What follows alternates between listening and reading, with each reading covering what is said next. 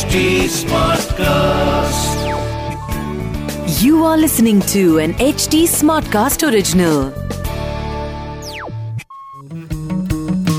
चिमुरड्यांनो हाय मी वर्षा तुमच्यासाठी घेऊन आले आहे एकदा काय झालं या आपल्या पॉडकास्ट मधली या आठवड्यातली गोष्ट अशीच दर आठवड्याला मी तुमच्या भेटीला येणार आहे आणि आटपाट नगरातल्या काही गोष्टी सांगणार आहे.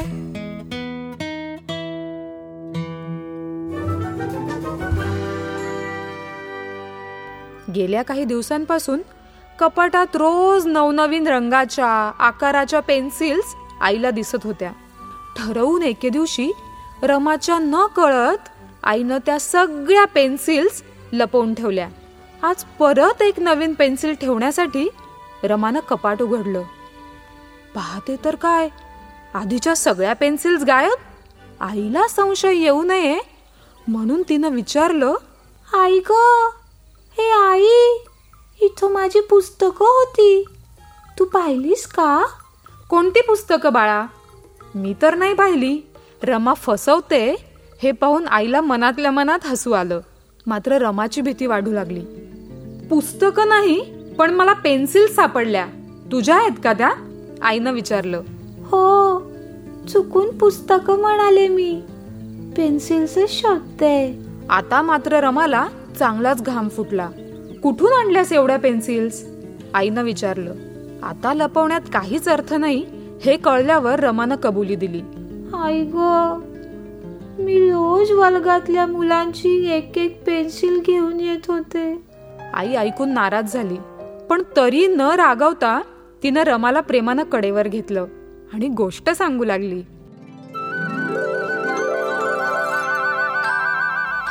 एकदा काय झालं?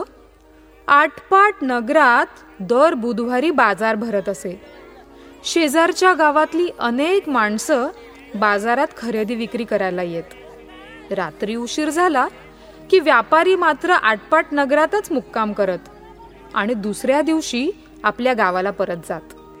असाच एके दिवशी एक व्यापारी बाजारासाठी आला. रात्री उशीर झाल्यामुळं त्यानं गावातल्या मंदिरात मुक्काम करायचं ठरवलं. आपल्या जवळच्या महागड्या वस्तू आणि पैसे असलेली पिशवी त्यानं बाजूलाच ठेवली. ते ठेवून मंदिराच्या शेजारच्या घरात राहत असलेल्या मंदाला गरम गरम जेवण बनवून देण्याची त्यानं विनंती केली. त्यांचं हे बोलणं चालू असतानाच मंदाची नजर त्या महागड्या वस्तू आणि पैसे असलेल्या पिशवीवर गेली. तिचं मन विचार करू लागलं. मी जर हे सगळं सामान आणि पैसे घेऊन टाकले तर? चेहऱ्यावर काहीही भाव न आणता ती आपल्या घरात परत आली आणि नवऱ्याला म्हणाली एका रात्री श्रीमंत होण्याचा उपाय. तो पण एकदम मुफ्त मुफ्त मुफ्त. आज मंदिरात राहायला आलेल्या पाहुण्यांकडे महागड्या वस्तू आणि पैसे आहेत. श्रीमंत होण्याचा यापेक्षा चांगला मार्ग काय बरं असू शकतो? जगभरात एकच विसरू नावाचं झाड आहे. आणि बरं का तेही आपल्या मंदिराच्या पाठीमागेच आहे.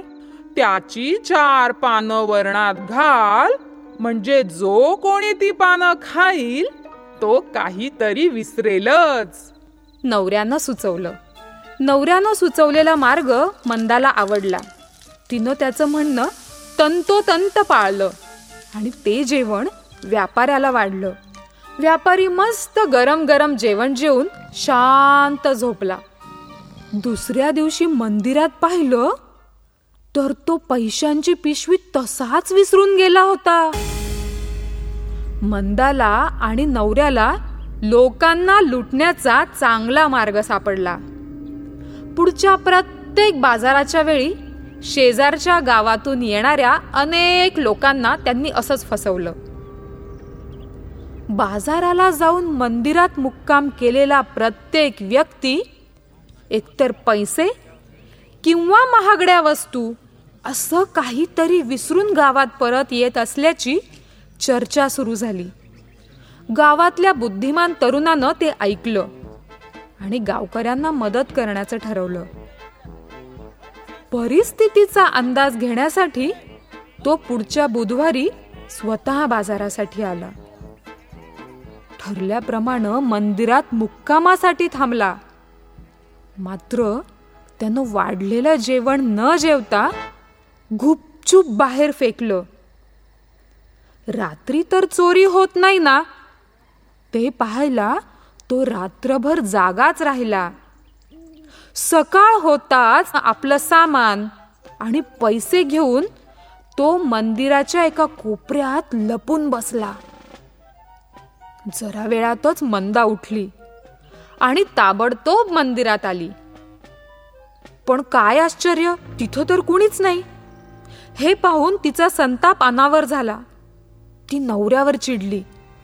विसरू झाडाची शक्ती तर कमी नाही ना झाली.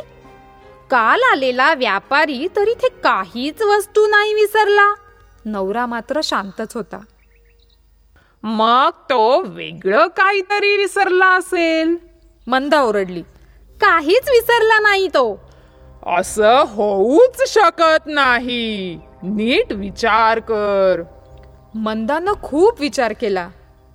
आणि शेवटी जोरात आपल्याच कपाळावर हात मारून घेतला. अरे बापरे!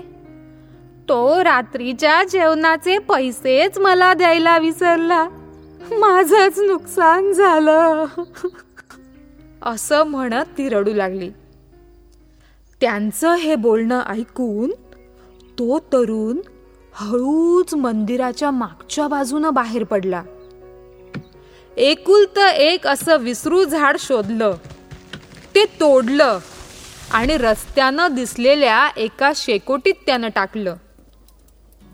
परत आल्यावर गावकऱ्यांनी त्याचं स्वागत केलं आणि त्याच दिवशी मंदा आणि तिच्या नवऱ्याला शिक्षा मिळावी म्हणून राजाच्या शिपायांकडे सुपूर्त केलं.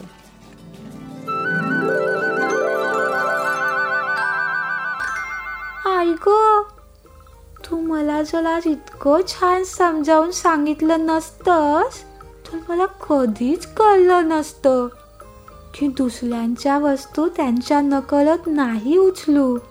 शाबास!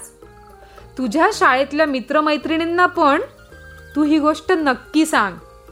पण त्याच्या आधी सगळ्यांच्या पेन्सिल्स परत कर आणि त्यांना सॉरी म्हण. मुलांनो तुम्ही केली आहे का कधी? रमासारखी चूक? तुमचे गमतीशीर किस्से माझ्या बरोबर नक्की शेअर करा. माझं इंस्टाग्राम हँडल आहे एकदा काय झालं? म्हणजेच E K D A K A I Z A L अशाच आणखीन काही पॉडकास्टसाठी W W W dot H T Smartcast dot कॉमवर log on करा. आणि हो एच टी स्मार्टकास्टला Facebook Twitter YouTube LinkedIn आणि इंस्टाग्रामवर फॉलो करायला विसरू नका. आमचं हँडल आहे ॲट एच टी स्मार्टकास्ट तेव्हा पुन्हा भेटूया पुढच्या आठवड्यात याच दिवशी याच प्लॅटफॉर्मवर तोपर्यंत वागताय ना गुणी बाळासारखं? वागलंच पाहिजे. इस स्टोरी को कंसेप्शलाइज और नरेट किया है वर्षा पगार ने। डायरेक्ट और प्रोड्यूस किया है अंकिता पाहवा ने एडिट और साउंड डिज़ाइन किया है अमरिंदर सिंह ने this was an H T Smartcast original smart Smartcast.